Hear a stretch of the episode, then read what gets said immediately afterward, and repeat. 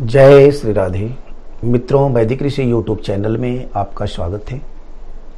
मित्रों आज मैं आपको कई वीडियोज़ में तो मैंने राहु के विषय में बताया हुआ है परंतु फिर भी आज मैं फिर राहु के विषय में कुछ बातें बताने जा रहा हूँ।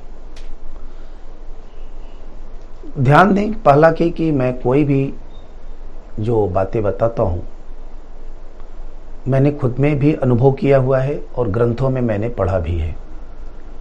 राहु को मैंने वैसा पाया भी है। जैसे एक सबसे बड़ी बात है कि राहु अकल्पनीय गति से चलने वाला ग्रह है। जितने भी उच्च स्तरीय एक्टर्स हैं अधिकांशतः उनकी जनपत्री में कहीं न कहीं राहु अच्छे प्रभाव में है। राहु ही है जो अतृप्तता का कारक है। और अतृप्तता ही व्यक्ति को आगे बढ़ने में उत्साहित करती है आगे बढ़ने के लिए। तो राहु जो है, अकल्पनीय गति से, जैसे विद्युत के कार्य, प्रकाश के कार्य, प्रकाश, इलेक्ट्रॉनिक्स या मीडिया दूर संचार ये अकल्पनीय गति से जाते हैं। या आजकल वायरल कोई भी चीज़ होता है, कोई शब्द। एक आपने डाला नहीं कि फटाक करके सभी लोगों के पास वायरल हो जाए, पहुँच जाए। तो ऐसे कोई भी कार्य जो हैं, वो सब राहु से संबंधित हैं। रातों रात आप महान बन जाए, रंक थे तो राजा हो जाए, और राजा हैं तो रंक हो जाए। यह किसकी कल्पना, किसके क्षेत्र में आता है? यह राहु के ही क्षेत्र में आता है। तो राहु ऐसा है जो व्यक्ति को कुछ भी करा सकता है। यहाँ तक कि राहु के लिए बहुत से क्षेत्र बताए भी गए हैं। जैसे कहते हैं कि पंचमस्थ राहु व्यक्ति को इंजीनियरिंग की तरफ़ लेके जाता है, यानी यंत्रकार बनाता है, यंत्र इत्यादि बनाने में प्रेरणा देता है। उच्चस्थ राहु व्यक्ति को शिक्षा के लिए अच्छा माना गया है। नवमस्थ राहु व्यक्ति को कभी भी विदेश की शिक्षा के लिए भी अग्रसित करता है। साथ में यह शिक्षा में रुकावट भी नहीं डालता। कुंभस्थ राहु शोध या रिसर्च के लिए व्यक्ति को प्रेरणा देता है। तो राहु ऐसा नहीं कि सब काम गड़बड़ करता है और आज जितने भी अधिक से अधिक अधिक से अधिक कार्य हैं, वो सब राहु से ही संबंधित हैं। अगर राहु उसमें मुख्य भूमिका न अदा करे तो आप उस वस्तु को करने के लिए आपके अंदर ऊर्जा नहीं आएगी। कहते हैं कि किसी भी भाव में राहु अकेला हो और किसी भी ग्रह से दृष्ट हो, दृष्ट न हो तो यह अपने राशि जिसमें बैठा हुआ है, उसके अनुसार ही यह फल करता है। जैसे कहीं कहीं कहीं पे यह कहा जाता है कि राजयोग कैसे बनाता है। तो ये राजयोग भी बनाता है राहु। यदि राहु किसी ग्रह अथवा ग्रहों के साथ युति करता है तो ध्यान दें कि उन्हें ग्रसित कर लेगा। और वह ग्रह का जो गुण धर्म है, वह टोटल अपने अंदर ले लेता है और वह स्वतः करता है, उसको नहीं करने देता। राहु का अशुभ ग्रहों के साथ युति या दृष्टि, युति माने मिलना और दृष्टि माने देखना संबंध विनाशकारी सिद्ध होता है। जैसे मंगल के साथ होने पर या युति या दृष्टि के द्वारा तो व्यक्ति को हिंसक या हिंसा की तरफ़ प्रेरित करता है। शुभ ग्रहों से दृष्टि या युति राहु का अगर हो तो शुभ परिणाम देता है। ऐसा नहीं कि सब ये खराब ही करता है। फ़र्क हाँ इतना है कि इसका कोई मित्र इसको नहीं मिलना चाहिए। यह दुर्जन ज़रूर है, परंतु आपको उन्नति की तरफ़ ले जाने वाला है। कैसे ले जाएगा? यह अकल्पनीय गति से ले जाएगा। परंतु इनकी शांति या जब ये माने ज़्यादा उत्पात करते हैं तो इनके लिए खाली मात्र एक ही प्रयोग रहता है दुर्बा का सेवन करना, दुर्बा का हवन करना, मंत्र का जप करना या आठ मुखी रुद्राक्ष को धारण करना। यह राहु के नकारात्मक प्रभाव को कम करते हैं। जैसे आपने देखा होगा कि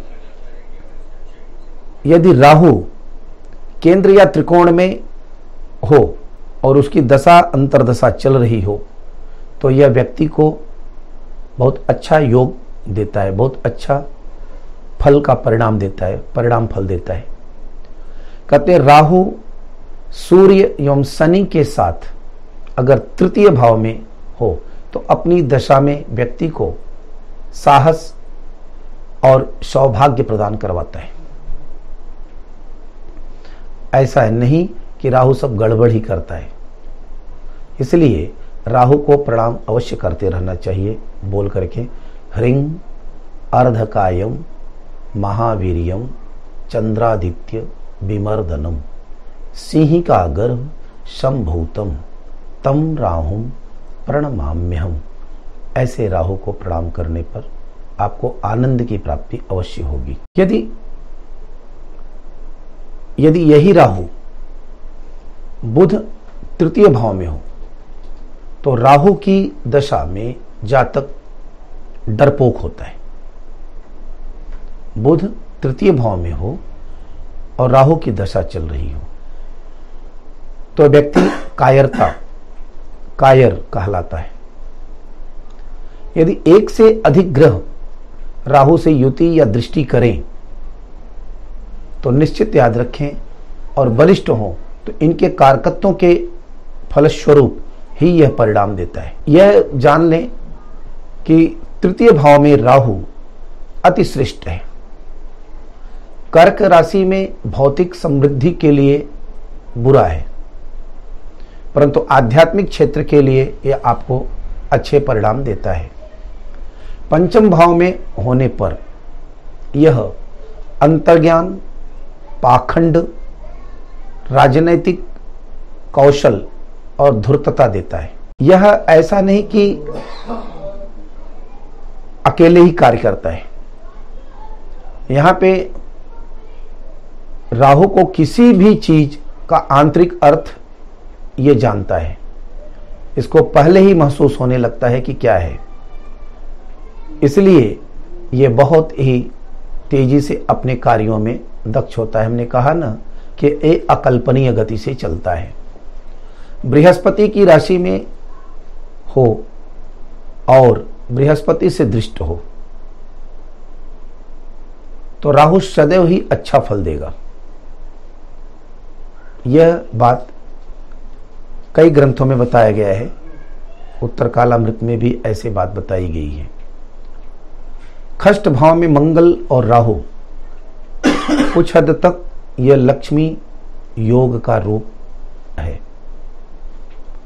अगर छठे भाव में मंगल राहु युति करते हैं तो ये लक्ष्मी योग बनता है।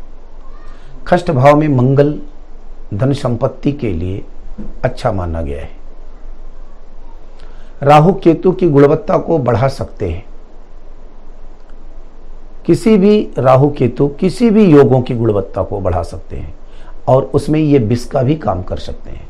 अगर शुभता शुभता युक्त बना हुआ है तो इसमें ये नींबू जैसा काम करते हैं, यानी उसको नष्ट कर देंगे। और अशुभ अशुभ से बना हुआ है तो इसमें यह अमृत का काम करते हैं। राजनीति के जीवन में, राजनीतिक जीवन में उच्च स्तर पर फल प्राप्ति के लिए राहु अति विशिष्ट योग प्रदान करता है। या बहुत अच्छा कलाकार जो होंगे, उनको राहु निश्चित ही केंद्र में नहीं, त्रिकोण में अवश्य होगा। या चंद्रमा से त्रिकोण में होगा, या लग्न से त्रिकोण में होगा, तभी उनको वह उच्चता प्राप्त होती है। हर जगह शास्त्रों में भी कहा गया है कि अगर आपको अन्य ग्रहों को भी देखना है तो आप वर्ग कुंडलियों का भी अध्ययन करिए। जिस वर्ग कुंडली में राहु, अच्छी पोजीशन में होगा, वहाँ पे आपको उस क्षेत्र में, जिस क्षेत्र का वह ग्रह है, आपने वर्ग कुंडली लिया है, उस क्षेत्र में आपको अच्छी सफलता प्रदान करता है। एक अंधकार में और स्वांग एवं छाया ग्रह होने के कारण यह अभिनेताओं की कुंडलियों में विशेष प्रभावी होता है। क्योंकि यह खुद ही झूठ से चलता है। झूठ बोलता भी है, झूठ सुनता भी है और चिढ़ता है। इसलिए जितने भी जो एक, माने सही में नहीं है, वह कार्य ये प्रदर्शित करता है। अगर किसी की कुंडली में राहु और केतु स्थित हैं और आप बार बार यह पाएँगे कि जब जब भी चंद्रमा उनकी कुंडली में स्थित राहु केतु के ऊपर से गोचर करता है, तब तब आपको लाभकारी परिणाम प्राप्त होंगे। कैसा? जिस कुंडली में, जिसके भी कुंडली में राहु केतु स्थित हैं, और जब जब चंद्रमा तो हर 27 दिन में उसको क्रॉस करना ही है बारह राशियों को। तो जब भी वह कुंडली के ऊपर से, राहु केतु के ऊपर से गोचर करता है, तब तब लाभकारी परिणाम प्राप्त होते हैं। परंतु इतने के साथ साथ यह भी ध्यान रखें कि परिणाम के साथ साथ मानसिक पीड़ा भी बर्दाश्त करनी पड़ेगी। राहु केतु सदैव ही बकरी गति से भ्रमण करते हैं। यह सभी को मालूम है। लेकिन यदि इनकी गति का सूक्ष्मता के साथ अवलोकन किया जाए तो कभी कभी यह एक ही जगह पे जैसे लगता है स्थिर है, जिनको कहा जाता है कि यह रुक गए हैं। एक राशि में लगभग 18 महीने ये रहते हैं। राहु और चंद्रमा लग्न में हो और पंचम और नवम भाव में अशुभ ग्रह हो तो इसे, इसी से पैसाची योग बनता है। यानी जिसको हम कहते हैं अशुभ योग बनना। राहु के अशुभ परिणामों को दूर करने के लिए देवी दुर्गा की पूजा, प्रभु भैरव की पूजा की जाती है। और यहाँ तक कि भैरव की बहुत से ज्योतिषी भैरव की पूजा के लिए भी कहते हैं। और भैरव की पूजा से राहु का शमन होता है, शांति मिलती है।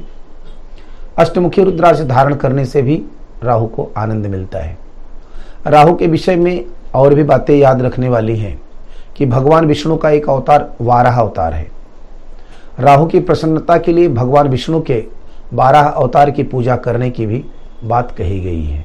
बारह की पूजा करने से भी राहु अति प्रसन्न होता है। मानसिक पीड़ा के लिए राहु की चंद्रमा और बुध पर दृष्टि अनुकूलता नहीं मानी गई है। अगर जो राहु की दृष्टि है, चंद्रमा और बुध पर पड़े तो निश्चित है कि यह बुद्धि में दोष उत्पन्न करता है, यानी व्यक्ति को उन्मादित करता है। दिग्भ्रमित करके, गलत कार्यों के प्रति या अपने ट्रैक से हटा करके काम करवाने की चेष्टा करता है।